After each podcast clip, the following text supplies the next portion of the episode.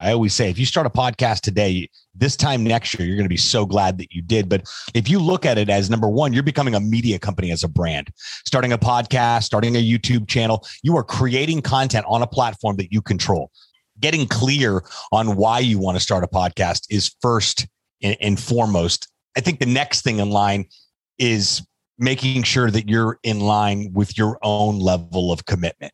Are you willing to do the work that needs to be done in order to launch the show, continue to produce the show, and continue to grow the show?